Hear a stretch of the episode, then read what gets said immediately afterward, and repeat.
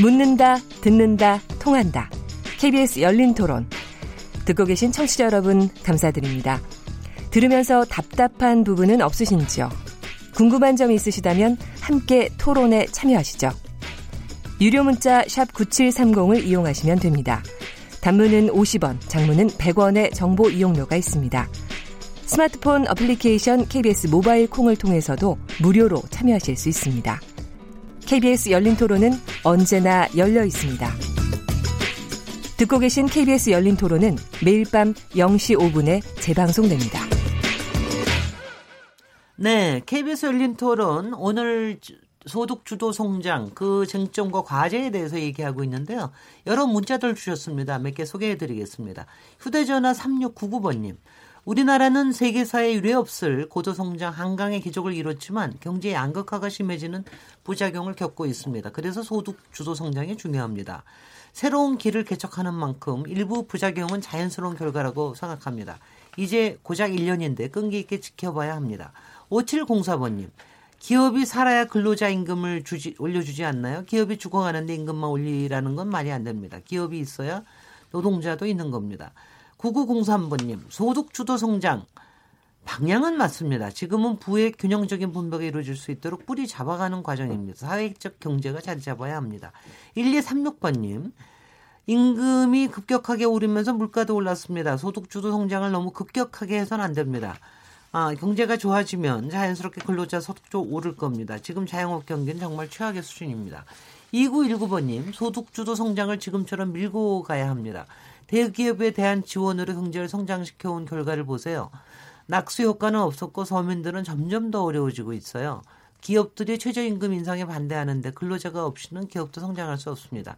상생하는 자세가 필요합니다. 칠구육팔 번님, 최저임금이 오르면서 알바 구하기가 많이 어려워졌습니다. 사 대 보험 적용 안 되는, 통계에 잡히지 않는 일자리가 많은데 정부가 사각지대도 면밀히 살펴줬으면 좋겠습니다. 여러 문자들 주셨습니다. 앞으로 토론에 또 이 얘기들이 또 나올 것 같습니다.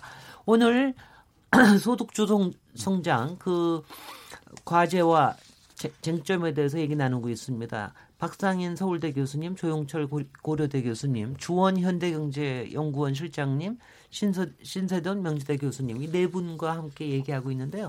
저희 바로 그 전에 포용적 성장에 대해서 음, 음. 네. 개념 설명을 좀 하면서 신세동 음. 교수님이 손을 드셨습니다. 네. 기회 드리겠습니다. 그 뭐 경제학자 오백 명이 다 포용적 성장이나 그 개념을 다 가지고 있어요. 네. 그, 그거를 들으면 혼돈이 와요. 어, 문재인 정부의 핵심 경제 정책을 뒷받침하는 학자 그룹들이 포용국가위원회라는 걸 만들어서 작년인가 재작년쯤에 포용국가위원회 보고서를 만들었어요. 네. 거기에 보면 지금 그 문재인 정부가 이야기하는 포용적 국가 또는 포용적 복지국가 또는 포용적 성장의 개념이 압축적으로 들어가 있어요. 네. 그래서 문재인 정부의 포용적 성장을 이야기할 때는 그분들이 세, 세운 정의를 가지고 우리가 이야기를 해야지. 네. 그분이 생각하는 포용적 국가는 이렇게 있는데 우리 마음대로 뭐 해석해서 같으니 다르니 해봤자 저는 구름 잡는다고 보는 겁니다. 네. 문재인 정부가 생각하는 그 성경윤 교, 교수가 주도한 위원회에서의 포용적 성장은요, 또 연구, 세 가지. 또 연구해 오셨어요. 세 가지입니다. 첫째가 네. 적폐청산. 네. 둘째가 사회적 시장 경제. 네네. 셋째가 재벌 경제. 그리고 경제 혁, 혁신. 네. 요 세 가지가 포용적 성장의 핵심, 핵심 내용이에요. 네네. 따라서, 어, 인클루시브라는 말을 자기가 해석해서 뭐는 들어가고 뭐는 안 들어가고 이렇게 하, 하는 것이 아니라 으흠. 이 포용적 성장이라고 하는 문재인 정부의 어, 트레이드마크 포용적 성장은 이미 성경윤과 그 여러 교수들이 디파인한 정의가 있습니다. 네네. 그걸 가지고 이야기를 해야지 예, 예, 딴 이야기를 자꾸 해버리면 저는 네. 논점이 흐리다. 따라서 네. 그 정리하면 적폐청산, 으흠. 시장경제, 사회적 시장경제, 그다음에 재벌 개혁을 통한 그다음에 경제 혁신, 사 차 산업 혁명. 네. 요 네 가지가 포용적 성장의 핵심 내용이다. 네. 네. 그 말씀드리고 있습니다. 박상인 교수님 여기서 네. 받아주실 것 같아요. 이미 다 잘 잡고서는 하고 있다고 얘기를 하시는데 신세동 교수님이. 네. 네. 어, 저, 이제 저기 뭐 용어 말씀을 하셨는데 저는 뭐 신 교수님 말씀에 한편 동의하는 부분이 있습니다. 뭐냐면은 우리가 이제 소득주도 성장, 포용적 성장 용어에 너무 집착하는 좀 개, 경향이 있어요. 그리고 네. 그것을 어떻게 이해하느냐, 해석하느냐 이 논쟁들을 많이 하는데 사실 좀 불필요하다고 저는 생각이 됩니다. 중요한 것은 구체적인 정책이라고 생각이 됩니다. 예, 예. 그 정책을 이름을 어떻게 포장을 하는가가 사실 중요한 게 아니고 어떤 내용이냐가 중요한 것이고요. 그래서 지금 신, 아, 신 교수님 말씀하신 부분이 최근에 문 대통령이 복지적 포용성장에 대한 아이디어를 말할 때 말씀하신 부분이라고 생각이 되고요. 근데 거기에서 지금 핵심적인 내용이라고 이야, 이야기한 게 어, 재벌 개혁을 통한 혁신 경제를 하겠다라는 네. 건데 이게 사실 지금 규제 개혁을 통해서 혁신 혁신 경제를 하겠다는 그거하고는 다른 겁니다, 사실. 근데 이게 사실 보수 정권에서 어, 이명박 정부, 박근혜 정부에서는 규제 개혁을 통해서 경제 성장. 이게 신자유주의 아까 말씀하셨는데 거기에 어, 가장 중요한 정책 수단이 어, 세금을 깎아주는 거였습니다. 세, 감면, 세금 감면하고 네. 그리고 규제를 완화시켜서 그래서 기업들이 성장하게 하겠다고 했는데 그 과실이 사실 골고루 나눠지지 않아서 그래서 포용적 성장이라는 개념이 다시 나오게 된 것이고요. 네. 그리고 포용적 성장이라는 게 단지 분배 정책의 의미가 아니고 어, 아이엠에프 스태프들이나 이런 연구진들이 연구를 해보니까 기존에 우리가 생각했던 것과 달리 예, 분배가 잘 된 상태 소득 불평등도가 낮은 상태가 경제 성장과 양의 관계에 있더라는 것이죠. 네. 거기에 대해서 이제 여러 가지 설명들이 지금 나오고 있고 이론이 나오고 있는 상태라는 말씀을 좀 드리고 싶고요. 아, 근데 네. 그게 제가 저기 저 신세동 교수님께 소개하신 걸 이렇게 따라가 보면은 제가 네. 이해한 게 맞는지 좀 봐주십시오. 네. 적폐 청산이라는 거는 뭐 다른 게 아니라 인적 청산이라 이런 게 아니라 네. 잘못된 관행 같은 거죠. 가령 뭐 단가 후려치기니 무슨 이상한 관행들이 많잖아요. 네. 그러니까 그런 특혜라든가 편법이라든가 이런 거를 없애겠다는 그런 뜻이죠. 네, 네 좋은 말이죠. 거기에 그 네. 말을 성경윤 교수 팀은 그걸 뭐라고 명칭을 붙였냐면 네. 국가 대변혁이라고 했습니다. 아, 알겠습니다. 적폐 청산 네. 이퀄 국가 대변혁. 아, 그거 다 다 없어지면 국가 대변혁은 맞네요. 네. 있어요. 그 어제 뭐 그 성경윤 교수님하고 연구를 해서 그때 저도 초기에는 저도 참여를 좀 해봐서 네. 사실 그 무슨 말씀을 하시는지 제가 조금 더 알고는 있습니다만. 두 번째 사회적 시장 경제라는 건 무슨 뜻입니까? 네, 사회적 시장 경제라는 개념 자체가 사실 그 정의가 조금 애매합니다. 사실은 제가 사실 사회 통합적 시장 경제라는 걸 계속해서 이야기를 하고 있습니다. 그, 그 개념하고 비슷한 개념을 쓰셨다고 생각이 되는데, 네. 근데 사회적 사회적 시장 사회적 경제 라는 이야기하고 사회적 시장 경제, 사회통합적 시장 경제 이 세 가지 용어가 있는데 사실은 내용은 제가 이야기했던 사회통합적 시장 경제를 쓰신 것 같아요. 그게 네. 뭐냐면은 경제 구조 지금 대변혁이란 말을 한 의미도 사실은 지금 우리 경제 체제가 칠십 년대, 육십 년대, 칠십 년대 박정희 개발 체제죠. 정부 주도 재벌 중심 구조라는 것이죠. 이게 정부 주도 재벌 중심의 경제 구조를 근본적으로 바꾸자라는 의미에서 대변혁이라든지 적폐청산이라는 이야기가 나왔다는 것이고요. 음. 그런 의미에서 보면은 어, 혁신이라는 게 사실은 기회가 있고 유인이 있고 금융이 있어야 가능한 겁니다. 그런데 네. 지금 우리 경제력 집중, 재벌 경제력 집중 이렇게 심각한 상황에서 혁신의 기회가 별로 없어요. 네. 특히 제조업 중간재 산업에서 혁신의 기회가 거의 없어지고 네. 있습니다. 네. 또 혁신 기회가 있는 이 차 벤더에 가면 기술 탈취가 만연해요. 네. 기회와 유인이 없는 상황에서 네. 네, 규제 완화, 금융 지원을 통해서 혁신을 하겠다고 한 것이 과거 엠비 박근혜 네네. 정부고 사실 문, 박, 어, 지금 문재인 정부가 그 정책을 그대로 따라하고 있어요. 네, 우리 저기요 네. 혁신 성장이 왜 이렇게 안 되느냐는 조금 뒤에. 네, 네 알겠습니다. 다시 제가 다시 한번 돌아서 말씀을 드리면은 네. 왜 그러면은 지금 새로운 좀 개념같이 포용 성장 흔히 말하는 오이시디라든지 아이엠에프에서 말하는 것과 다른 식의 의미를 붙였냐면은 아이엠에프나 어, 오이시디에서 생각하는 유럽 국가들 같은 경우에 경제 구조와 우리가 다르다는 것이죠. 네. 그러니까 이런 재분배 정책이 성장에 도움이 된다는 거. 포용적 성장의 기본 아이디어 플러스 뭐냐면 우리는 경제 구조의 변혁이 필요하다. 예, 예. 근데 그게 이제 포용적 어, 어, 성장, 아, 복지, 음. 포용적 복지라고 되어 있나요? 그 지금 성경윤 교수님이 보고서 냈을 때 음. 기본적인 취지는 거기에 있다고 저는 알고 있습니다. 네. 여기서 다시 이제 또 소득, 이거 경제학자들은요, 이렇게 말들을 많이 만들어내요, 도대체. 아니, 얼마 전까지 상생이라는 말 그렇게 많이 나와, 나왔었는데, 그러니 그 다음에 동반성장이라는 말 굉장히 많이 나왔었는데, 또 지금 포용, 포용 나오니까, 뭐 또 이렇게 다른 건, 뭐 제가 저도 조금 조금씩만 알기는 합니다만은, 너무 이게 저 개념들을 많이 만들어내시는 게 좋은 건지 나쁜 건지 제가 잘 모르겠습니다. 말씀이 제가 드린 네. 말씀이 구체적인 정책 가지고 우리가 논의를 더 했으면 좋겠다. 네. 그러니까 너무 그 슬로건 같은 것들 가지고서 이야기를 하다 보면은 네. 사실상 불필요한 이야기들이 많아질 수 있다는 생각이 들어요. 네. 그래서 이제 그래서 이렇게 얘기하겠습니다. 최저임금에 대해서는 아까 이제 다들 얘기하셨고요. 그게 아직 그 부작용이 어디까지인지는 모르겠으나 어, 그 순작용은 아직 충분히 발휘할 시간이 되지는 않았다. 이런 얘기로 하셔가지고 이제 조금 이제 하나가 정리가 된 것 같은데요. 소득 주도 성장을 그래서 조금 더 강화하기 위해서 조세 지출 카드를 꺼낸 것 같은데요, 정부가. 이게 저 세금을 좀 깎아주거나 안 받거나 해가지고 재정 지원 효과를 좀 내겠다는 것 같은데 어저께 발표했습니다. 이공일삼 세법 개정안에서 근로장려 세제를 대폭 확대한다. 이게 어떤 내용이며 이게 어떤 효과가 있을지 조용철 교수님 좀 설명해 주실 수 있겠습니까? 예, 근로장려 세제라고 하는 것이요. 그러니까 재산도 고려하고 소득도 고려해서 전체 일 년 동안의 총소득이 일정 액수 미만이어서 그 소득 갖고는 실제로 생활이 어렵다. 굉장히 소득 수준이 낮아서. 그래서 그런 사람들 같은 경우에는 정부가 세금을 거둔 걸 바로 환급을 해서 소득을 보존해주는 그런 제도입니다. 네. 그래서 어, 최소한의 생활이 이제 가능해질 수 있도록 그래서 소, 어, 부족한 소득 부분을 보존해주는 그런 제도인데요. 예를 들면은 단독 가구의 경우에 있어서는 어, 일 년 동안의 총소득이 천삼백만 원 미만이면은 어, 이거 갖고 생각하기 어려우니까 네. 정부가 어, 세금 환급해서 소득을 보존해 준다라는 겁니다. 그래서 네. 최대 한 팔십오만 원까지 보존해 주고요. 호벌이나 맞벌이는 뭐 수, 기준이 조금 더 높죠. 지원하는 음. 액수도 크고. 근데 이거를 어, 내년부터 대폭 강화시켜 주겠다는 겁니다. 예를 들어서 단독 지금은 단독 가구 천삼백만 원 미만이면 한 최대한 팔십오만 원까지 이제 정부가 어, 보존을 해주는데 소득을 지원해주는데 이거를 이천만 원 미만이더라도 지원을 해주는데 액수도 한 백오십만 원까지 최대한 지원을 해주겠다는 겁니다. 예를 들면 어, 호뽀리 가구 같은 경우에 이천백만 원 미만이면은 어, 지원을 해줬는데 한 이백만 원 정도 최대한.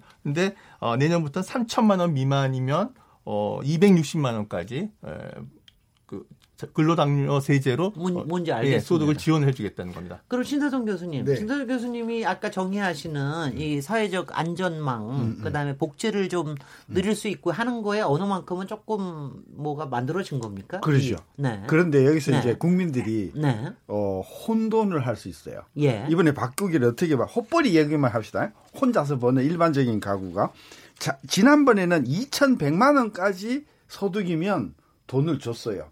네. 얼마를 줬냐? 이백만 원을 줬어요. 그런데 네, 네. 국민들이 어, 이, 이천백만 원 못 벌면 이백만 원을 다 주는 줄 알아요. 아니에요. 네, 네, 네. 이천만 원 벌면 으흠. 이천만 원 벌면 조금밖에 안 줘요. 으흠. 이게 이백만 원을 다 받으려면은 자기 소득이 연 어, 어, 칠, 어, 어, 구백만 원에서 천이백만 원 사이여야만 줘요. 으흠. 그러니까 이 제도는 어떻게 돼 있냐면 그 이천만 원 정도에 가까워지면 받는 돈이 작고요. 아예 일을 안 해도 작아요. 으흠. 이게, 이게 그 집 모양으로 지금 분포가 아, 중간, 돼 있어요. 네, 네네네. 네, 네. 그래서 우리 국민들이 이번에 예를 들어서 헛벌이가 삼천만 원이면 이백오십만 원을 준다? 와, 내가 이천구백만 원이니까 이백오십만 원에 해당이 된다. 이렇게 생각하면 큰 오산이에요. 으흠. 삼천만 원인 경우에 주는 소득은요. 칠백만 원에서 연소득이 천사백만 원 그 사이에 있으면 풀로 이백오십만 원을 일 년에 한 번 줘요. 으흠. 그런데 만약에 이천구백만 원 받잖아요. 으흠. 그러면 지원금이 거의 십만 원 정도밖에 되질 그렇군요. 않아요. 어. 그러니까 이 제도가 저는 어 굉장히 저는 부족하다고 생각해요. 네, 네. 연 뭐 이백오십만 원 줘가지고 음. 그 저는 별로 혜택이. 근데 이렇게 해가지고 제가 자료 보니까 이렇게 하면은 한 연간 한 삼, 사조 예. 세입이 준다고 그러던데 그만하면 많이 쓰는 거 아닌가요? 어떻게 그러니까 이제 지원을 해주는 거죠. 네, 네. 지원을 해주니까 세금이 안 들어오는 거죠. 세금이 그만큼 주는 거죠. 네. 그러니까 작년 같, 아, 올해 같은 경우 이 근로장려세제로 지원하는 총 규모가 한 일점이조 원. 일조 이천억 원 정도 규모인데 이걸 한 삼조 팔천억 규모로 그러니까 대폭 늘리는 거죠, 사실은. 네. 예. 그러니까 지금 정부가 소득주도 성장이라고 얘기를 하면서 자꾸 최저임금도 올려주고, 음. 그 다음에 아동복지도 음, 네. 주고, 그 다음에 노인, 노인. 기초연금. 기초연금도 조금 올려주고, 지금 이, 지금 이 글, 글, 근로장려세제도 올려주고, 자금자금 쓸 수 있는 돈을 자꾸, 자꾸, 자꾸 올려주는 겁니다. 거죠, 열심히. 이게 다 소득주도 성장의 한 부분들입니다. 그래, 그래, 근데 이 사람들이 나가서 돈을 써야 되잖아요. 그렇죠.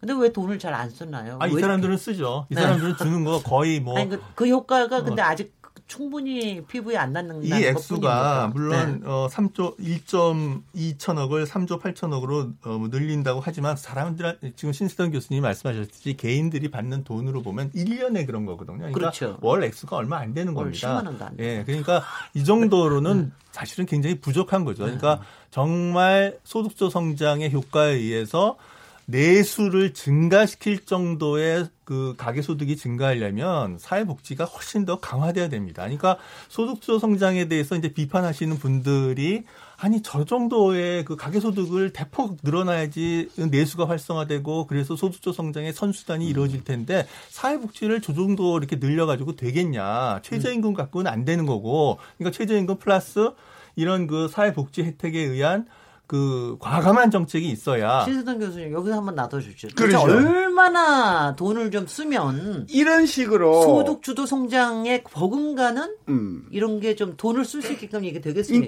그러니까 이런 식으로 지금 어 아까 삼 조 늘려서 삼 조지 않습니까? 네네. 그럼 한 삼백만 명한테 준다고는 평균 백만 원씩 주는 거예요. 올, 얼마 안 돼요. 그러면 안 네. 이걸 가지고 사람들이 실질적으로 크게 보탬이 되는 지원을 받으려면 으흠. 십 배는 넘어야 할걸요? 네. 삼십 조는 넘어야 할 겁니다. 네. 그러면 그런 재원이 있는가? 없습니다. 따라서 이런 방식으로 어, 어, 지원을 하는 것이 방향은 맞으나 으흠. 한계가 있는 것이 한계가 있을 수 있다. 따라서 음. 근본으로 돌아가자.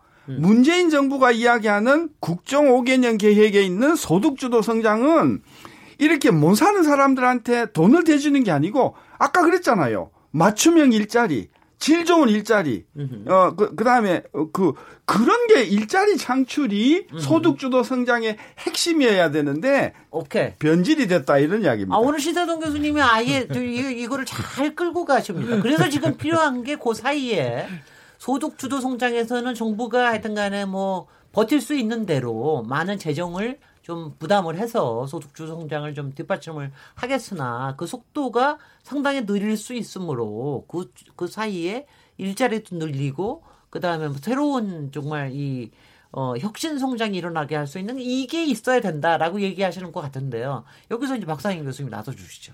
왜 네, 혁신 성장은 뭐, 이렇게 하는 부분이 가운데 부분이 이렇게 안 되는 겁니까? 네, 혁신 뭐 제가 말씀드린 것처럼 사실 혁신 성장이 일어나야만. 민간에서 좋은 일자리가 많이 생길 수가 있습니다. 그렇죠. 네, 그런데 지금 정부에서 혁, 그래서 사실 혁신성장 아이디어가 같이 들어간 것인데 지금 문제는 지금 문재인 정부가 추구하는 혁신성장은 과거 십 년 동안에 실패한 혁신성장이죠. 정부 주도의 혁신성장, 그다음에 규제를 풀어줘서 혁신성장하겠다는 실패한 성장입니다. 이거를 반복한다는 게 저는 무척 안타깝고요. 어떤 점에서 반복하는 건가요? 조금 네, 구체적으로 박근혜 정부 때 창조경제하고 뭐가 다른가 이렇게 이야기를 하면은 뭐가 조금, 다른지를 구체적으로, 구체적으로 이야기하면 네네. 그런 겁니다. 대부분이 네. 정부가 지원 육성 발굴하겠다는 겁니다. 우리가 음. 그게 이제 기본적으로 개발도상기 때의 그 정부 주도의 네. 산업 정책이죠. 네. 이건 정부 주도의 혁신 정책을 하겠다는 거죠. 물론 음. 정부는 아니라고 합니다. 네. 근데 실제로 나오는 정책들은 다 정부가 금융 지원들을 하겠다는 것이고 네네. 신산업을 발굴 육성하겠다고 합니다. 팔 대 산업을 발굴 육성하겠다 이런 것인데 혁신형 경제의 가장 큰 특징은 불확실성이라는 거예요. 네. 누가 무엇이 성공할지를 사전적으로 알기가 어렵습니다. 네. 그러면 누군가가 스티브 잡스가 되도록 환경을 만들어줘야 되지 네. 정부가 자꾸 누구를 스티브 잡스를 발굴하겠다고 지금 하고 있는 것이죠. 네. 그게 작년, 아니, 지난 십 년간 실패한 정책이고요. 네, 그거는, 그거는 알겠습니다만 네. 하여튼 뭐 산업계에서는 그렇게 정부가 뭐 해가 가지고 돈 준다 그러면 또 어느 만큼 좋아하기도 합니다. 당연히 좋아하죠. 그렇기 때문에 네. 이게 어떻게 보면은 돈을 주는 관료도 그만큼 권한이 커지죠. 네. 관료들이 넣고 싶지 않은 정책이고요. 네. 그럼 돈을 받는 기득권 기업들은 그만큼 또 받으니까 좋아해서 네. 일종의 유착관계가 생겨서 네. 정책 레짐의 전환이 일어나지 않고 있다는 것이죠. 여기서 주원 경, 현대경제연구원 실장님께 여쭤보겠습니다. 네. 지금 이 혁, 아직 문재인 정부에서 충분히 드라이브를 걸지 못한 이 혁신 성장에 대해서 지금 나오고 있는 구체적인 정책에 대해서 어떻게 평가하고 계십니까? 일단은 시작하면서부터 했어야 되는데 네. 사실 이제, 어, 이제 소득주도 성장을 반대하는 쪽에서는 소득주도 성장이 안 먹히니까 이제 공급주도로 간다 이렇게 해석을 할 수도 있는 거거든요. 뭐 그건 다른 얘기고 좀 빨리 시작을 했어야 되는 건데요. 근데 아, 사실 이제 기존 정부들이 신산업 육성한다 그래서 뭐 여러 가지 했어요. 그게 이제 옛날에 그 지세븐 프로젝트라 해서 디제이 막 노무현 정부 때부터 쭉 시작했는데 네. 제대로 된 건 없습니다. 저 그때 예. 되게 못마땅해요. 예. 그래서 뭐 네. 제대로 된 건 없지만 지금 그렇다고 정부가 손을 놓고 있어야 될 상황은 아닌 것 같아요. 저희들 보기에는 예. 왜냐하면 네. 주력 산업이 이제 반도체 빼고는 다 밀리고 있거든요. 그래서 네. 뭔가 새로운 차세대 먹거리 산업을 만들어낼 필요는 분명히 있고요. 거기에 정부가 어, 과거의 실패를 다벌할 수 있지만 정부도 뭔가를 해야 된다. 그래서 네. 어, 주로 이제 신산업에 대한 규제 어, 그런 쪽으로 이제, 어, 하고 있고, 뭐, 대통령도 뭐, 매달 그 규제 혁신 하는 회의도 참석을 하고 있고, 그러니까 좀 뭐, 그게 꼭 산업이나 어, 어떤 대기업에 혜택을 주자는 건 아니고, 음흠. 큰 틀에서 한국 경제에 어떤 먹거리 산업이 없으니까 그걸 찾아나가자. 저는 이제 그렇게 좀 긍정적으로 평가를 하고 있습니다. 근데 지금 네. 말씀하신 것처럼 네, 대통령께서 뭐, 규제개혁 회의를 매년. 어, 규제개혁 점검회의 네, 또 점검회의. 하시겠다고. 지금 박정희 규제개혁 정, 점검회의. 박정희 아, 시대열이 떠올라요. 아 근데 네. 박정희 시대는 규제개혁위원회라는 건 없었어요. 아, 규제 그 말만 바뀌었죠. 산업, 이름이. 네 수출 또는 뭐 산업 이런 진흥위원회 식으로. 뭐 이런 그런데 그거 똑같은 것은 뭐냐면 네. 정부가 다 매니지에서 간다는 네. 의미라는 면에서 같은 것이고요. 네, 규제개혁위원회라는 말이 나온 건 아마 김대중 정부 때였던 네, 네. 겁니다. 그 어. 아까 주 실장님 말씀하신 것처럼 정부가 주도적으로 규제개혁을 통해서 혁신 성장을 하겠다는 게 사실 이십 년 동안 시도한 것이고 네. 다 실패를 했어요. 그러면 왜 실패했는지 반성을 좀 할 필요가 있어요. 첫 번째는 아까 말씀드린 것처럼 우리가 지금 제조업이 위기라고 아까 말씀하셨고 저도 계속해서 우리 한국 경제의 근본적인 구조적 위기 문제는 제조업의 위기다라는 으흠. 거죠. 주력 제조업의 경쟁력이 다 없어지고 있어요. 네. 자, 그러면은 두 가지가 있어요. 미국이라든지 이런 나라들은 아예 서비스업이라든지 업종이 주력 업종이 바뀌면서 진화가 해갔습니다. 네. 독일이라든지 이런 일본은 어떻게 되냐면 주력 업종 제조업이 주력 업종인데 바뀌지가 않고 그 안에서 고도화가 일어납니다. 네. 근데 우리는 사실 가능한 것은 고도화가 일어나면서 한 단계 업그레이드 돼야 되는 거죠. 네. 즉 뭐냐면 기술력을 중심으로 하는 중소중견기업, 인적자본 중심 기업들로 경제 구조가 바뀌어주면서 좋은 많은 일자리도 창출될 수 있는 구조로 가야만 제조의 위기가 극복이 되고 한국 경제가 지속 가능한 성장이 저는 가능할 거라고 합니다. 그런데 그 부분에 대한 인식이라든지 노력이 너무 부족하다. 으흠. 그러기 위해서는 아까 말씀드린 것처럼 근본적으로 재벌의 경제력 집중 문제, 기술 탈취를 막을 수 있는 근본적인 제도적 장치 으흠. 이런 것들이 필요한데 그 부분들 손을 놓고 있어요. 마치 우리가 으흠. 미국같이 서비스업으로 제조업이 지금 경쟁력을 잃으니까 서비스업, 금융 서비스업을 키워서 대체할 수 있다는 식의 잘못된 생각을 하고 있는 게 아닌가라는 생각이 들어요. 사실 우리 금융 서비스업은 굉장히 낙후되어 있습니다. 네. 어, 뭐 금, 금, 서비스업 생산성이 오이시디 반 정도밖에 안 돼요. 네. 금융 산업, 은행 산업 같은 경우에 어, 월드 에코노믹 포럼에서 나오는 그, 어, 글로벌 컴패러티브니스 인덱스에 보면은 아프리카 국가 수준으로 평가받아요. 그 저 말이죠. 박상인 교수님 얘기를 듣고 있다 보니까 제가 지금 네. 토론하면서 잠깐 한 시간 잊고 있었는데 네. 아, 경실련 재벌개혁위원회 위원장님이시라는 게 제가 다시 한번 얘기가 드는데 소득주, 네, 뭐 사실, 소득주 아니 그러니까 소득주도 네. 성장을 얘기하실 때도 그렇고 혁신 성장을 얘기하실 때도 결과적으로는 재벌개혁에 대해서 확실하게 손을 대질 않으면 경제 구조를 바꿔줘야지. 바꾸지 않으면은 이건 도저히 안 된다. 그 구조를 바꾸지 않고 손쉬운 정책들로 네. 해결을 할 수 있다는 생각을 버려야 되고. 몇 개 돈을 뿌리거나 일자리를 조금 해가지고 만들거나 이래가지고는 도저히 네, 안 된다. 그리고 금융 서비스업 규제 풀어줘서 네. 대기업들이 들어가서 해서 경제가 지금 살아날 수 있고 네. 제조업의 위기가 극복될 수 있느냐. 네. 그런 게 아니라는 것이죠. 네.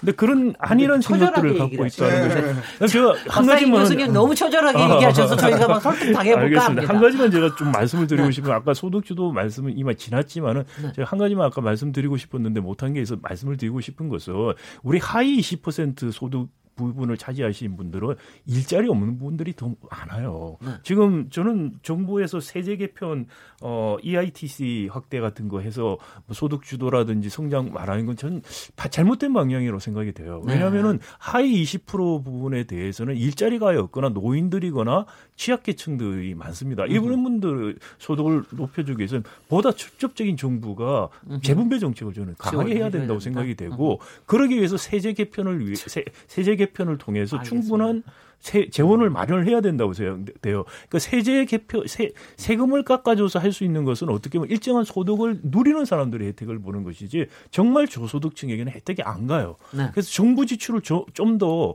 과감하게 복지 지출을 늘리는 정책들이 오히려 필요한 시점이다. 그와 아울러서 말씀드리듯이 재벌기업 같은 구조를 바꾸는 정책, 혁신 정책, 혁신은 그래야지 가능한 겁니다. 네, 신세동 교수님. 네, 네, 작년 십이월 정확하게 네, 날짜 드릴게요. 이십칠일. 이천십팔년 경제정책 방향 현 정부가 낸 겁니다. 두 번째 꼭지가 혁신성장이에요. 네네. 이 혁신성장 꼭지 안에는 여섯 개의 소주제가 들어가 있는데요. 나 오늘 정말 너무 재벌개혁은 재벌개혁은 없어요. 네. 그러니까 재벌개혁을 혁신성장으로 연결하는 것은 적어도 정부가 작년에 세웠던 정책하고는 전혀 핀트가 맞지 않는다. 제가 지적하고요. 거의 공정경제에 들어가 있습니다. 거기에서는. 그러니까 지금 네. 우리 혁신성장을 이야기하고 있으니까. 정부가 작년에 나온 혁신성장을 들여다보니까요. 제일 꼭지가요. 핵심 선도 산업을 발굴해서 어, 가시적인 성과가 있도록 창출하고 으흠. 위원회를 언제까지 만들고 으흠. 언제까지 태스크포스를 만들고 으흠. 이런 식으로 되어 있는 것이. 그건 여태까지 몇십 네, 년 동안 네, 매나 해본 거 아니에요. 그래서 제 포인트는 현 관료가 혁신성장을 하면 될 것도 안 된다. 글쎄요. 저는 설득되고 있습니다. 이상입니다.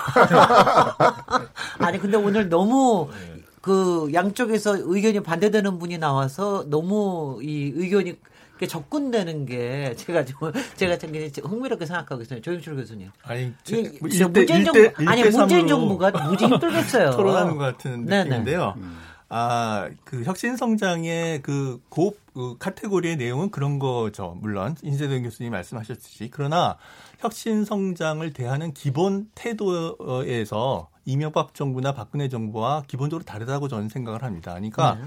그동안 혁신 성장이 제대로 안 된 그런 굉장히 중요한 이유가 지금 박 박상인 교수님이 말씀하셨듯이 공정경제가 제대로 돼 있지 않아서 혁신성장이 안 되고 있다라는 그런 인식을 문재인 정부는 명확하게 하고 있는 겁니다. 그러니까 예를 들어서 도, 재벌의 독과점화라든가 뭐 기술 탈취라든가 이런 것들이 지금 사실은 혁신성장을 저해하는 그런 요인이기 때문에 공정경제를 통해서 재벌개혁 뭐 이런 것들을 하겠다는 거죠. 물론 박상인 교수님은 좀 미진하다라고 이제 보고 계시는 거지만 또 한 가지는 뭐냐면은 그 사회 복지가 제대로 갖춰지지 못하면은 그래서 청년들이 혁신에 몰두하기보다는 안정적인 직업 확보에 더 중요하게 생각해서 공기업에 시험치고 공무원 시험에 이렇게 매달리면 우수한 사람들이 혁신 기업가가 돼야 되는데 그, 그, 그렇게 되면 혁신 성장이 될 수가 없는 거죠. 그래서 사회 복지를 강화해서 사회 안전망을 강화하고 그래서 청년들의 소득, 주거 안정 이런 것들을 보장해 줌으로 인해서 좀 더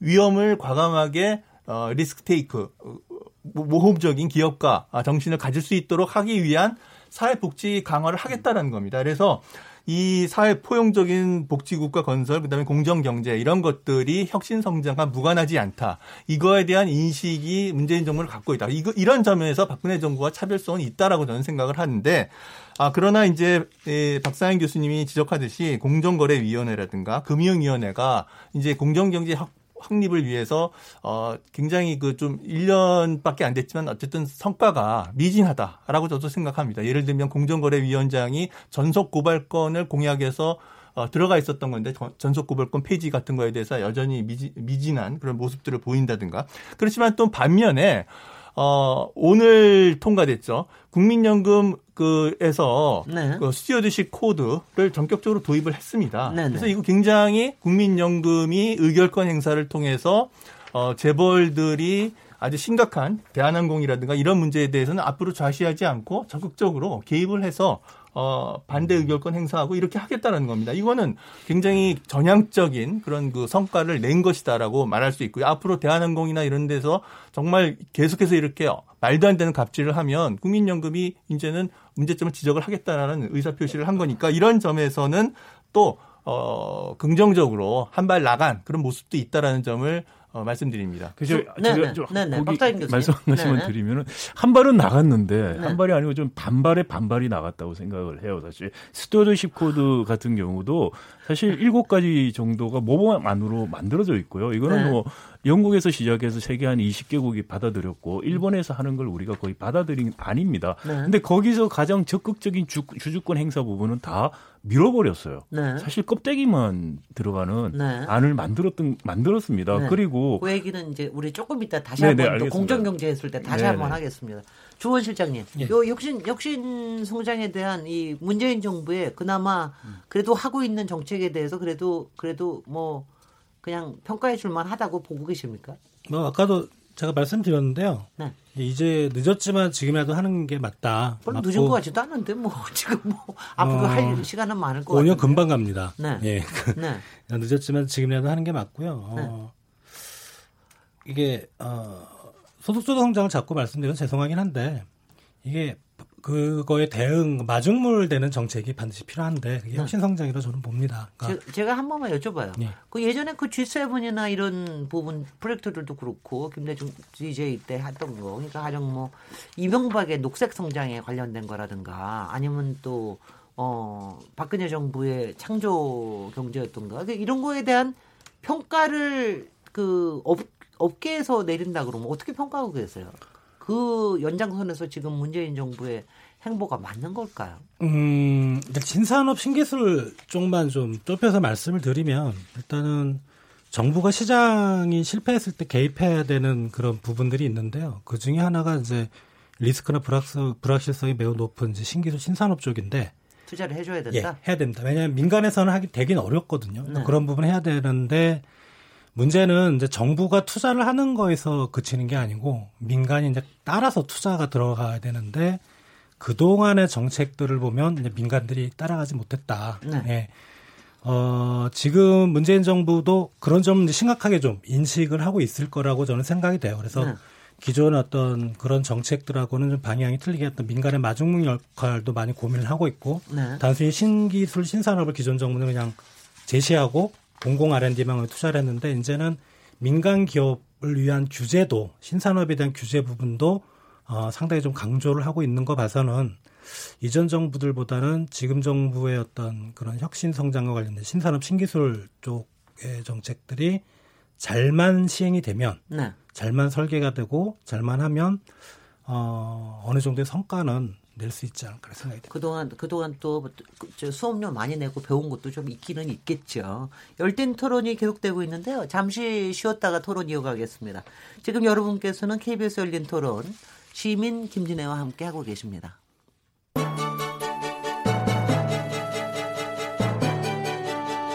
라디오 토론이 진짜입니다. 묻는다, 듣는다, 통한다. 케이비에스 열린 토론. 시민 김진애의 진행으로 듣고 계십니다. 네, 케이비에스 열린 토론 계속해서 소득주도 성장, 쟁점과 과제에 대해서 토론하도록 하겠습니다. 그 전에 문자 몇 개 소개해드리겠습니다. 휴대전화 이칠공구 번님. 임금을 정부가 억지로 정해서는 안 됩니다. 임대료만 놓고 봐도 장사가 잘 되는 곳은 비싸고 안 되는 곳은 저렴합니다. 시장 자유에 맡겨야 됩니다. 사일구육 번님. 최저임금 시간당 만원 정책은 올바른 길입니다. 기업이나 자영업자는 장사가 잘 될 때도 있고 어려울 때도 있었는데요. 장사 잘 된다고 자발적으로 임금을 올려주는 경우가 얼마나 있을까요? 단순히 경기가 어렵다고 임금 인상을 철회해서는 안 됩니다. 공공삼육 번님. 지난 정부에서는 초이노믹스라는 말이 있었죠. 정권이 바뀔 때마다 새로운 경제정책을 내놓는데 서민들은 언제나 힘들기만 한 것 같습니다. 새로움에 집착하지 말고 시장의 문제를 바로잡는 데 신경 써주세요. 칠육칠팔 번님. 소득주도 성장에 성공하려면 단순히 임금만 올려서는 안 됩니다. 대출금 상환 부담을 낮춰주는 가계부채 대책도 병행해야 합니다. 이사하나번님. 창조경제나 포용적 성장이나 추상적인 건 마찬가지네요. 소득 주도 성장의 핵심 키워드는 임금 상승일 텐데요. 정규직과 비정규직, 대기업과 중소기업의 격차를 줄이지 못한다면 소득 주도 성장에 성공하기 어려울 겁니다. 일자리 개혁이 필요합니다. 칠팔오공 번님, 소득 주도 성장을 정부 재정을 통해 지원하는 것은 적절치 않다고 생각합니다. 세금 내느라 국민들이 허리띠 졸라매야 할 텐데 가계소득이 늘어나면 뭐합니까? 임금 인상에 치중하지 말고 경제 구조가 튼튼해지도록 해야 합니다. 삼육구구 번님, 아이엠에프 환란 이후 신자유주가 확대되면서 무한 경쟁, 소득 양극화가 누적돼 왔습니다. 소득 주도 성장과 함께 소득별 사회 안전망을 확보하고 산업 구조 조정을 단행해야 삽니다. 다들 경제학자보다 나은 것 같은데요. 우리 우리 시민들께서. 계속해서 박상인 서울대 행정대학원 교수님, 신세동 숙명여대 경제학 교수님, 조용철 고려대 경제학과 초빙 교수님, 주원 현대경제연구원 경제연구실장님과 함께 토론 이어가도록 하겠습니다. 저희 두 번째 세션에서 혁신성장에 대해서 얘기를 했는데요. 이제 거기서 또 바로 연결돼서 공정경제와 특히 재벌에 관련된 재벌개혁에 대해서 문재인 정부가 너무 글쎄 뭐 이게 너무 속도가 늦지 않느냐라고 하는 이런 비판이 있는가 하면은 또 한쪽에서는 신세동 교수님께서는 아예 재벌이라는 말이 나오지 않았는데 솔직히 재벌이라는 말이 우리 사회에서 참, 참 힘든 말 아닙니까? 또 재벌에 대해서 뭔가 개혁을 해야 된다 그러면서도 재벌을 너무 때리면 어, 또 다들 걱정하고 그런가 하면 지금처럼 일자리가 막 줄어들고 그러니 재벌한테 좀 매달리는 게 아니냐 이런 또 걱정도 들고 또 매달려 하는 거 아니냐 하는 이런 또 기대도 있고 얼마 전에 문재인 대통령이 뭐 삼재, 저 삼성의 이재용 부회장 잠깐 만난 거 가지고도 뭐 여러 말들이 많은데요. 이 재벌 개혁에 대해서는 어떻게 평가를 하고 계시거나 앞으로 어떤 기대를 가지고 계시거나 혹은 우려를 하고 계십니까? 박상인 교수님. 네, 네. 그 문재인 정부 소득 주도 성장, 혁신 성장, 공정 경제 세 가지 말씀을 하고 있는데 네. 사실 너무 평면적으로 나열식으로 말을 하고 있어요. 네. 그리고 정책의 우선순위도 불분명한데 사실 소득 주도라든지 혁신 성장이 가능하려면은 공정 경쟁이 이루어지는 구조가 마련이 돼야 되고요. 공정 경쟁이 이루어질 수 있는 구조를 만들기 위해서 지금 우리 상황에서 가장 필요한 것은 재벌 개혁이다. 아까 전에 말씀을 드린 것처럼 어, 중간재 산업을 보시면은 우리 중간재 산업이 발전하지를 못해요. 어, 발전할 마, 수가 없어요. 네, 없습니다. 이런 이, 기회가 없고 유인이 없는 상황에서 발전할 수가 없어요. 그러면 중간재 산업이 고도화되지 못하면은 지금 우리 제조업의 위기를 돌파할 수 있느냐? 최종재 중심의 이른바 장치산업 중심의 제조업이 어, 경제가 발전하면 경쟁력을 잃는 것은 어떤 자연적인 위치나 다름없습니다. 막을 수가 없어요. 돌파할 방법이 없습니다. 그걸 돌파하려면 아까 말씀드린 것처럼 중간재 중심으로 산업이 고도화가 돼야 됩니다. 그것이 독일, 일본, 북유럽의 제조업 강국들이 거쳐왔던 길인데 우리는 그 산업의 진화가 단절이 됐다는 것이고 그 단절의 가장 큰 이유가 재벌의 경제력 집중에 있다는 것이죠. 그래서 이것을 풀어주는 개혁들이 시급하고 선행이 돼야 된다. 그런 의미에서 공정경쟁, 재벌개혁을 통한 공정경쟁의 제도적 기반을 만드는 것이 소득주도와 혁신성장의 기반이 된다는 건데 지금 문재인 정부는 이 가장 기본이 되고 기반이 돼야 될 것을 등한시하고 있다는 것이죠. 네. 소득주도 이야기했다가 지금 혁신 이야기했다가 그냥 그때그때 단기 성과에만 급급한 모습을 보인다는 것이 가장 안타깝고요. 그러다 보니까 혁신성장, 재벌한테 돈 있는 재벌한테 돈 좀 풀어서 일자리 늘리고 투자해달라고 매달려야 되지 않느냐 이런 말씀까지 하시는 그런 상황까지 온 것이죠. 그런데 과거에 이명박 정부, 박근혜 정부 때 그렇게 했었습니다. 재벌한테. 그렇지만 결과적으로 재벌들이 일자리도 늘리지 않았고 투자도 늘리지 않았어요. 으흠. 그리고 저거 정, 경제적인 이유가 아니고 정치적인 동기로서 일자리를 늘리고 투자를 늘리는 건 바람직하지가 않습니다. 그건 결국은 경제의 부담으로 돌아오는 것이죠. 그러니까 네. 그렇게 급하다고 너무 초조한 것 같아요. 신세동 신세동 네. 교수님. 네. 저렇게 박상인 교수님 열심히 얘기하니까 막 설득되네요. 아, 아닙니다. 아, 전혀 설득이 안 되고요. 그렇지 않으세요? 네. 아까 작년에 네. 그 이천십팔 년 경제 운용 방향의 세 번째 꼭지가 공정 경제예요. 예, 예. 거기에 보면은 불공정 거래를 근절하자. 그다음에 기업 지배 구조를 개선하자.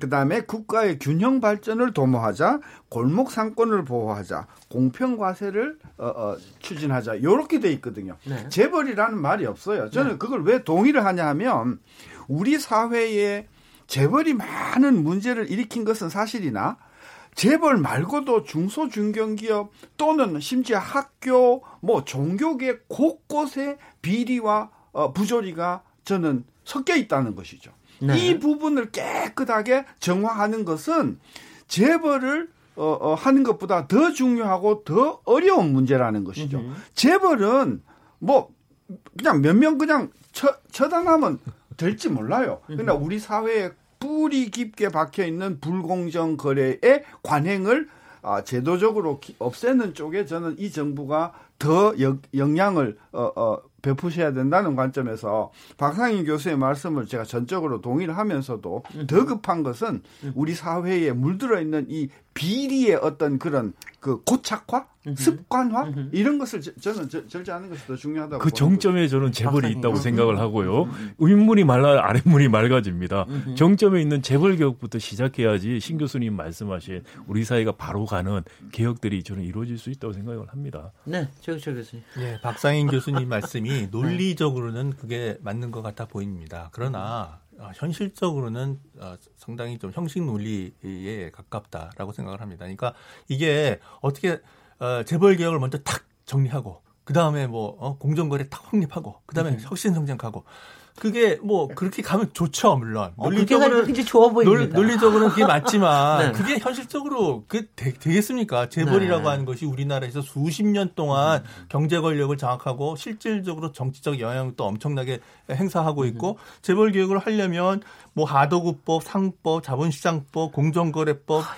이런 것들이 다 통과되는데 현재의 국회에서 통과를 안 시켜주죠. 그러니까 네. 물론 시행령 개정을 해야 된다. 뭐 그런 어, 시행령 개정은 빨리 빨리 해야겠죠. 물론 이런 면에서 어, 공정거래위원장이 좀 어, 지지부진한 그런 면은 있습니다. 그런 면에서는 동의하지만 이게 마치 선후 어, 그래서 시간적 순서가 있어서 어, 고, 공정경제가 먼저 쫙 정리가 된 다음에 뭐 이런 것은 현실적으로 가능하지 않다. 그래서 문재인 정부는 현실적인 고려를 하면서 공정경제, 그다음에 소득적 성장 이런 것들을 하나씩 하나씩 풀어갈 수밖에 없다라는 거 그런 어, 딜레마에 처해 있을 수밖에 없다라는 것을 좀 어, 인정을 해 주시고요. 다만 그럼에도 불구하고 그럼에도 불구하고 네. 이 좀 더 짜임새 있게 갔으면 좋겠다라는 생각은 듭니다. 네, 제가 네. 한 가지만 말씀드리면 제가 말씀하 네. 제가 말씀을 좀 곡해를 하셔서 네. 말씀을 드리는데 어, 재벌 개혁의 효과가 하루아침에 일어나고 그래서 다른 것들을 그 이후에 하자는 이야기가 아닙니다. 음, 그건 아니죠. 물론. 중장기적인 네. 효과가 나는 구조적인 개혁이에요. 그러니까 빨리 시작을 해야 된다는 거고요. 음. 그리고 중장기적인 효과가 이렇게 나타나기까지의 단기적인 대책들을 같이 가야 돼요. 그러니까 뭐 재정의 문제라든지 혁신성장에서 뭐 규제 문제라든지 같이 가는 거죠. 그것들이 어떤 일관성이 있는 계획하에서 이루어져야지 지금 단기적인 대책으로 하는 것들도 중장기적으로 또 효과를 볼 수가 있어요. 중간기적으로 뭐가 바뀌고 어떻게 될 거라는 기대와 희망을 주지 못하는 상태에서 그때그때 일어난 일을 땜질식으로 허적, 호, 호적거리면서 지금 하는 정책들은 단기적인 효과도 점점 없어지고 있어요. 제가 보니까 두 분만 따로 또 토론을 하셔야 되겠어요. 아니, 그래서 박사님, 제가 교수님. 말씀을 드리는 부분에서 네. 재벌 그러니까 자꾸 지금 저는 무슨 불만이 있냐면은요 문재인 정부의 많은 분들이 조 교수님 으흠. 말씀하신 것처럼 재벌 개혁 어떻게 하냐 어렵다 그래요. 으흠. 어려우니까 하라는 거예요. 네. 지금 문재인 정부가 촛불 시민혁명 힘을 얻고 집권을 했고 많은 지지를 받고 있는데 지금 이런 정부가 하지 않으면 할 수가 없어요. 시대적인 지지율 떨어졌어요. 네네. 그걸 안 하니까 떨어지는 거라 저는 생각을 해요. 그러니까 그것을 지금 해야 되는데 네. 부자 몸조심하듯이 네. 어렵다고 안 하고 네. 당장에 있는 문제부터 해결하자고 미루고 하면은 해결할 수가 없다는 거죠. 네. 그런 의미에서 저는 선호의 문제가 있다. 재벌 개혁이라는 것이 중장기적인 효과를 내기 때문에 더 빨리 시작을 해야 된다는 것이고 물론 그것만 가지고서 경제 현안들을 해결할 수 없습니다. 현안을 해결할 수 있는 단기적인 대책들도 같이 가야 되지만은 중장기적인 계획이 있어야지 사람들이 희망을 가질 수 있는 거 아니겠어요? 이, 이것을 지나서 우리가 그 다음 단계가 어떻게 가고 이런 비전이 제시가 되어야 되는데 그게 제시가 안 되니까 많은 사람들이 도대체 뭘 하자는 거냐? 무슨 음. 플랜을 갖고 있느냐라는 이야기를 하게 되는 것이죠. 네. 주원 실장님, 아무리 현대경제연구원에서도 특히 이 세 번째 공정경제 파트에 대해서는 굉장히 많이 연구도 하시고 또 뭐 견제도 하시고 그럴 것 같은데 지금 문재인 정부의 이 부분에 대해서는 어떻게 좀 평가를 어, 하고 계시는지요? 그러니까 모든 정권마다 봐봐요. 진보 정권이든 보수 정권이든 재벌, 대기업 때리기를 애용하는 이유가 대기업이 선거를 하진 않죠. 예, 국민들이 선거를 하기 때문에 그 대기업이 표가 아니기 때문에 그런데 어, 일단은 대기업이 그동안 잘못한 점 분명히 많습니다. 뭐 중소기업과의 거래에서도 불공정 거래, 그다음에 경영이 투명하지 못했던 거 이런 거 분명히 다 바뀌어야 된다고 생각을 하고요. 그래서 어, 그렇지만 이제 아까 박상인 교수님 말씀도 있었지만은 재벌 개혁만으로 모든 문제가 해결되는가? 왜 재벌 개혁을 주장하는 사람들은 노동시장 개혁을 얘기를 안 하는가? 그러니까 노동시장의 경직성 문제가 상당히 좀 심각하거든요. 음흠. 이중노동시장 구조도 그렇고요.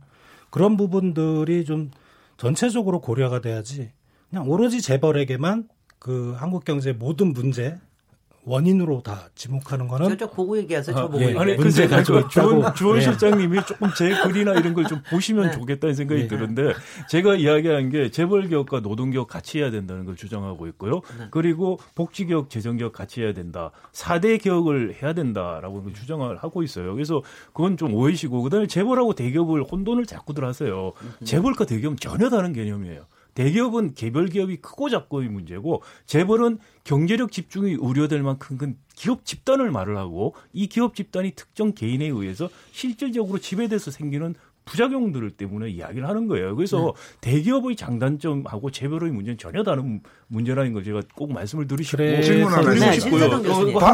박상인 교수가 정의하시는 네. 재벌을 구체적으로 좀 적시를 해 주십시오. 이 기회에. 네, 우리나라 대기업하고는 다르다고 아, 대기업이 했으니까. 아니고 대규모 기업 집단입니다. 그러니까, 그러니까 대, 대기업 대규모 기업 집단이라는 그게 재벌인가요? 아닙니다. 대규모 그러니까. 대규모 기업 집단 플러스 뭐냐면은 이 음. 대규모 기업 집단이 음. 특정 개인 또는 가문에 의해서 음. 실질적으로 지배될 때가 재벌입니다. 근데 일본에서 예를 들어서 이 차 세계 대전 이후에 대규모 기업 집단이 유지되죠. 일 차 이 차 세계 대전 이전에는 가문이 지배를 해서 재벌 자이바르츠라고 불렀습니다. 메가더 행정부에서 재벌 해체가 됐다는 것은 집에 가문이 없어진 겁니다. 그렇지만 대규모 기업 집단이 있는데 있나요? 그게 계열이라고 부른 어, 게이레스라고 부르는 겁니다. 한국의 재벌은 이 차 세계대전의 일본의 재벌과 유사합니다. 그런데 차이점이 하나 있다면 엘지가 게, 유사한 케이스고요. 차이점은 뭐냐면은 가문보다 특정 개인이 지배를 하면서 그래서 훨씬 더 심각한 폐해들이 지금 일어나고 있는 것이고요. 네.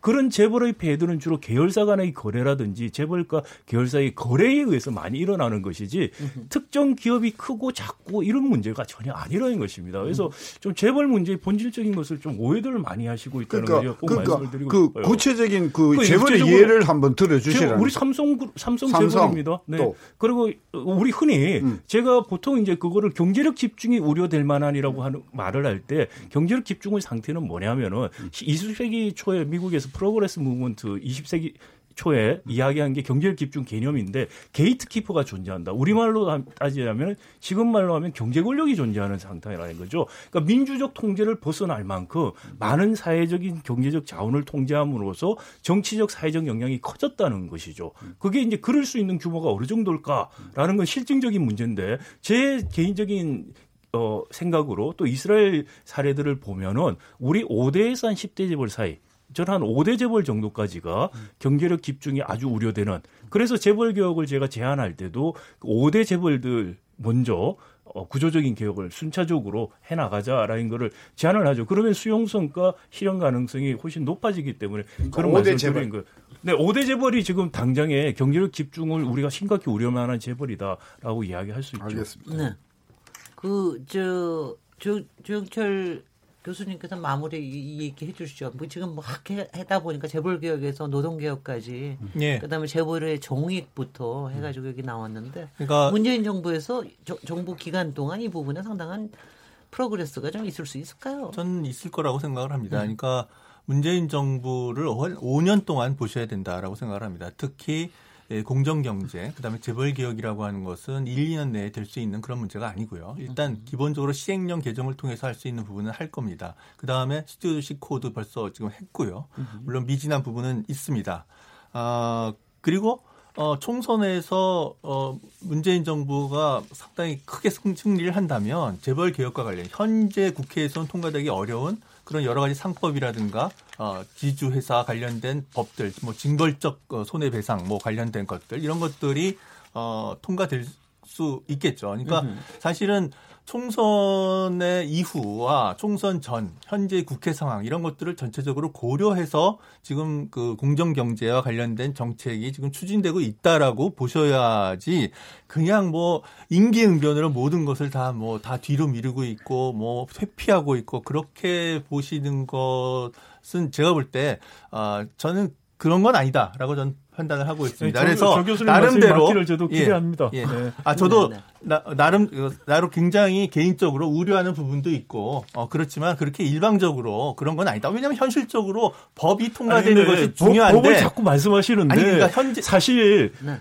제가 요즘 이런 이야기를 합니다. 뜻이 있는 사람은 길을 찾고 생각이 없는 사람은 핑계를 찾아요. 네. 저는 재벌개혁에서 문재인 정부가 지금 길을 찾고 있는지 핑계를 찾고 있는지 아니, 좀... 양심의 손을 놓고 스스로 한번 물어보길 바라요. 야, 오늘은 진영 싸움뿐이 아니라 진지 싸움까지도 뭐 대단하네요. 음. 근데 이거 한 가지는 분명히 있는 것 같습니다. 지금 여러 가지 그 제도 개혁으로 해서 해야 될 음. 부분들이 많은데 그게 워낙 국회에서 묶여 있는 게 그 많아서. 그 부분이 있습니다만은 네. 다시 말씀드리지만 시행령이라든지 음흠. 상장회사의 규정에 대한 부분들을 고쳐서 음흠. 충분히 효과적으로 할 수 있고 그것을 통해서 제도 개혁을 도화선을 만들 수 있는 일들이 있습니다. 그런 것들을 전혀 안 하고 있다는 거예요. 제가 네. 말씀드리고 싶습니다. 제가요, 박상인 네. 교수님께 제가 저기 이거 하나는 약속을 드리겠습니다. 오늘 하루 열을 올리셔서 네. 제가 그런 과제에 대해서 별도로 토론할 수 있는 자리를 네. 별도로 한번 만들겠다. 네, 그렇게 꼭 부탁드리겠습니다. 네네, 그거는 약속드리겠습니다. 제가 이제 뭐 토론을 거의 마칠 시간이 됐는데 오늘 소득 주도 성장의 쟁점과 과제에 대해서 얘기를 하면서 하다 보니까 어, 혁신 성장에 대한 얘기도 꼭 해야 됐었고 또 그러다 보니까 공정 경제에 대한 얘기도 해야 되고 그러다 보니까 재벌 개혁도 얘기해야 되고 이렇게 얘기가 됐는데요. 아마 청취자 여러분들께서도 아마 알, 알 이제 다 아실 겁니다. 이게 최저임금 하나 문제가 아니라 소득 주도 성장이라고 하는 게 굉장히 여러 면을 가지고 있고 경제의 다른 부분하고도 맞물려 있다. 이걸 아시게 됐을 텐데요. 마지막으로 이제 각 한 분씩 한 일 분 정도씩 얘기하실 수 있을 것 같습니다. 그래도 소득 주도 성장의 방향과 앞으로의 아, 그야말로 개선 방향에 대해서 어, 여러분 말씀하시고 싶은 거 다 얘기해 주시고 신세동 교수님부터 얘기하시죠. 그, 네. 이 정부는 경제적으로 성공해야 합니다. 네. 그리고 국정운영 오 개년 계획 안에 들, 들어가 있는 백 대 과제는 매우 아름다운 것이 많습니다. 그런데 이 백 가지를 다 하려고 하지 말고 네. 우선순위를 먼저 정하시고 네. 그다음에 기업과 국민의 뜻을 수렴해서 네, 다른 사람의 의견도 들어가면서 네. 몇 가지만 핵심적인 과제만 뽑아서 저는 추진했으면 좋겠는데 네. 그 핵심의 우선에 혁신성장이 있고 한 가지 혁신성장은 공무원들이 주도하면 될 것도 안 된다. 저는 그런 관점에서 혁신성장과 함께 어, 미, 어, 민간 기업의 어떤 의견을 수렴하면서 어, 백 대 과제 중에서 우선순위로 몇 가지만이라도 확실하게 성과를 내어서 문재인 정부는 경제적으로 상당히 좋은 성과를 냈다라고 네. 하는 평가를 받아야만 국민의 살림살이가 국민의 저는 생활이 좋아질 거라고 해서 제가 그래서 제가 문재인 정부가 발표한 모든 정책을 제가 사실 관심도 별로 없지만 제 내용을 제가 기록하면서 제가 평가하고 하는 이유가 바로 거기에 있습니다. 관심이 없는 것 같지 않으신데요, 보니까. 네, 네, 네. 박상인 교수님. 네, 어, 문재인 정부가 지금 일 년 조금 지났습니다. 앞으로 사 년 정도가 남았고요. 또다시 실패한 정부, 또다시 실패한 대통령을 우리 국민들이 어, 더 이상 정말 용납하거나 받아들이기 어렵다라는 걸 말씀을 꼭 드리고 싶고요. 초심을 잊지 마시고 그리고 기득권 세력의 저항 그리고 불안감 이런 것들을 과감히 국민이 뒤에서 도와드리고 있다는 걸 믿고 꼭 어, 새로운 그죠? 어, 정치 질서뿐만이 아니고 박정희 개발 체제라는 낡은 질서를 바꾸는 새로운 질서를 만들어 주시기 바랍니다. 네, 주원 실장님. 네. 어, 처음에 이제 사회자께서 소득주도 성장이 뭐, 그래도 좀 새로운 얘기다라고 말씀하셨는데, 개인적인 입장에서는 되게 피곤합니다. 소득주도 성장의 논쟁이 자체가 네. 아직까지 이어지고 있다는 건 되게 피곤한데, 아, 현 정부에게 좀 드리고 하고 싶은 말은 뭐냐면, 이 소득주도 성장이라는 용어 자체에서 프레임에서 좀 벗어나면은 좀 자유도가 높아질 걸로 생각이 됩니다. 거기에 음. 자꾸 갇히니까 정부 밖에서 이제 반대 세력 비판에 자꾸 직면하게 되고요. 정부는 점점 운신의 폭도 좀 좁아지고, 그래서 분배는 분배대로 밀고 나가고 성장은 성장대로 밀고 나가면 됩니다. 이렇게 문제를 좀 단순화시키면 으흠. 많은 문제들이 해결이 되고요. 그래서 성장의 과실을 그 취약계층으로 나눠줄 수 있는 주체는 정부거든요. 그 네. 역할에 충실하면 분배와 성장의 두 마리 토끼를 모두 잡을 수 있다. 그 음. 생각이 되고, 좀 바람이지만 아주 좀 소득주 성장이 한국 사회에 있어서 좀 비생산적이고 상당히 좀 소모적인 논쟁이라고 생각이 됩니다. 으흠. 이런 게 좀 빨리 좀 끝났으면 하는 그런 바람이 있습니다. 네, 네, 조용철 교수님. 예, 그 공정 경제와 관련해서 지금 박상인 교수님이 말씀하셨지 우려한 사람들이 많습니다. 그래서 법 개정 이전이라도 시행령 개정이라든가 정책 방향, 특히 어떤 방향으로 재벌 개혁을 할 건지, 어떻게 해서 공정 경제를 끌고 나갈까 할 것인지에 대해서 김상조 위원장이나 최종구 위원장들 께서는 이 방향을 보여줘야 된다, 비전을 보여줘야 된다라고 생각을 하고요. 두 번째, 소득주도 성장이 지금 그 여러 가지 우려를 자아내는 이유는 소득주도 성장이 성공하기 위해서는 내수가 확대돼야 됩니다. 네. 근데 지금 사실은 내수가 기대만큼 확대되, 확충되고 있지 못한 것, 이거를 유념해야 되고요. 그거를 이걸 이 문제를 해결하려면 사실은 과감한 사회복지 확대, 과감한 적극적 재정 정책이 필요하다. 그리고 이것을 지속하려면 증세 계획이 있어야 된다라는 점을 강조드립니다. 아, 그 또 또 하나 또 토론 숙제를 주셨는데요. 그 박상인 교수님 계속해서 얘기하시는 게 뭐냐면은 문재인 정부가 사실 꼭 해야 될 개혁이나 뭐 또 혁신이나 이런 부분에 조금 조금 뭐라 그럴까 소극적이지 않느냐 이런 얘기를 하시는 거 하나 하고, 그 다음에는 이제 좀 좀 큰 그림을 보여주고 좀 하나하나 갈래가 좀 나왔으면 좋겠는데 큰 그림이 잘 보이지 않는다 이런 얘기를 하시는데, 그 중에 하나가 어 지금 아까 얘기하신 재벌 개혁 문제도 그렇고 또 하나가 이제 이 증세 문제인 것 같아요. 증세 문제에 대해서 지금 어 뭐라 그럴까요? 이렇게 그러니까 왜 필요한지를 좀 알아야 내, 돈을 내도 더 낼 거 아니냐. 즐거 뭐 즐거운 마음으로 낼 수는 없습니다만은.